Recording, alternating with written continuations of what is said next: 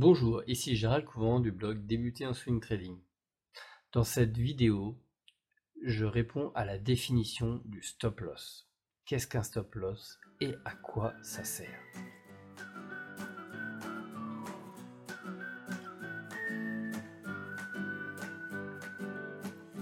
Donc dans cette vidéo, on répond à la question qu'est-ce qu'un stop loss? Le stop loss vous permet, une fois que vous êtes rentré en, position sur une, sur une action, de principalement de vous protéger. C'est-à-dire que si l'action se retourne et que euh, bah, un jour elle fait comme ça et le lendemain elle se retourne, vous avez positionné une sortie de trade à l'avance. Donc ça vous protège, c'est un stop, un stop de protection. Alors donc vous avez bien compris euh, son intérêt. Euh, si l'action se retourne, évidemment sécuriser euh, vos pertes. Mais en tant que swing trader, il est très intéressant également d'avoir un stop loss parce que vous ne regardez pas vos marchés avant le soir. En ce qui me concerne, c'est le soir.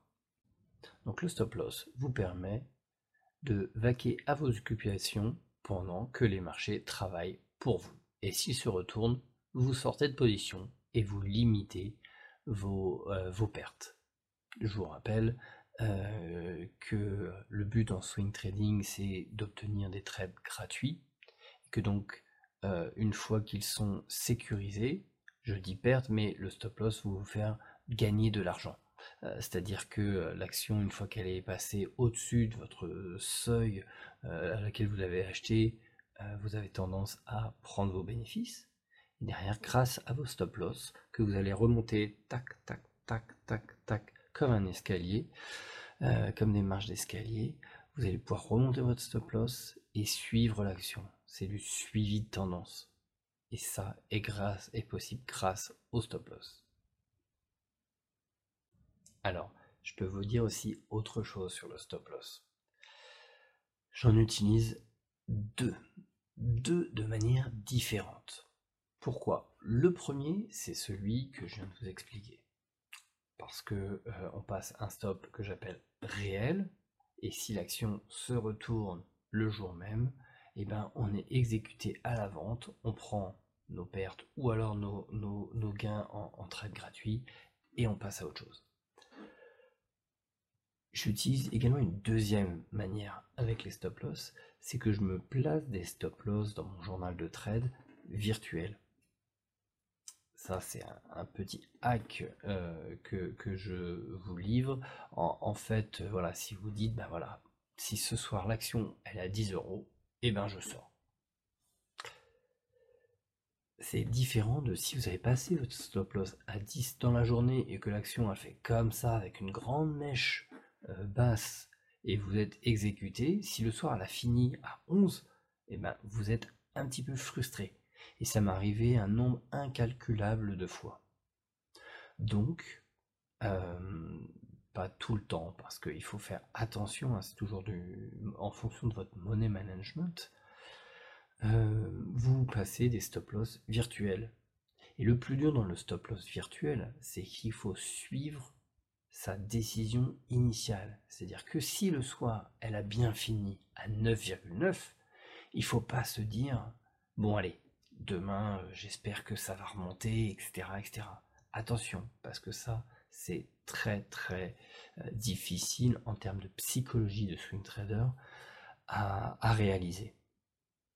Donc si le soir, vous voyez que l'action elle est à 9,9, vous vous êtes dit, en dessous de 10, je sors, et bien vous placez un ordre de vente à l'ouverture et vous sortez. C'est ce que j'appelle le stop loss mis euh, virtuellement, mais je place mon ordre de vente le lendemain matin. Voilà, c'était euh, une petite euh, une petite clé de, la réussite là dans mes, dans mes suivis de trade. Ça m'a sauvé un nombre incalculable de fois. Et je crois que je vais vous laisser une petite image euh, d'une action où j'ai réalisé un, stop loss virtuel. Et vous, avez vu que si, vous allez voir que si j'avais été exécuté, j'aurais perdu beaucoup plus d'argent. Alors, j'ai décidé de vous préparer un petit bonus supplémentaire pour essayer d'être encore plus précis sur le stop loss. Je vous ai préparé trois situations. Donc la première, Big Ben, euh, une action sur laquelle je, suis rentré là sur, euh, cette fin de cette fin d'année. Euh, donc voilà, la zone d'achat ici aux alentours des 9,90, la zone de vente que l'on appelle donc stop loss une fois que l'on est rentré en position aux alentours des 9,11. Donc voilà, on est entré en position ici, on voit que l'action va fluctuer. Pendant ce temps-là, dès qu'on est rentré en position, on positionne son stop loss tel que notre euh, euh, journal de trade nous l'a nous défini en fonction de notre money management. Et après, l'action va commencer à grimper. Donc, lorsque l'on arrive sur notre R1 on va considérer que notre trade est neutralisé.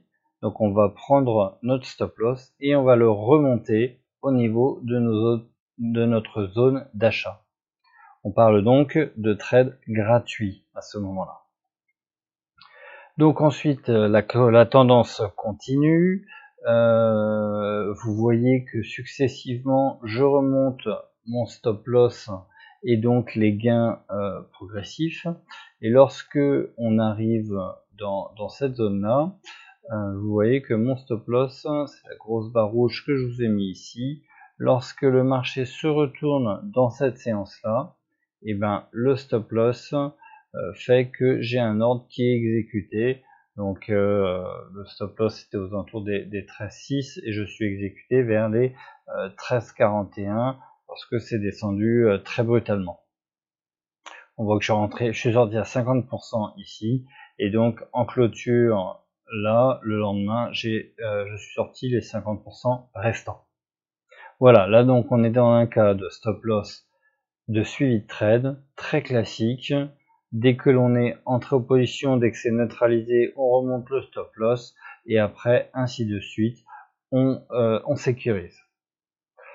Donc, par la suite, j'ai deux exemples à vous présenter euh, pour aller un petit peu plus loin sur ce que j'expliquais de stop loss euh, physique ou de stop loss virtuel.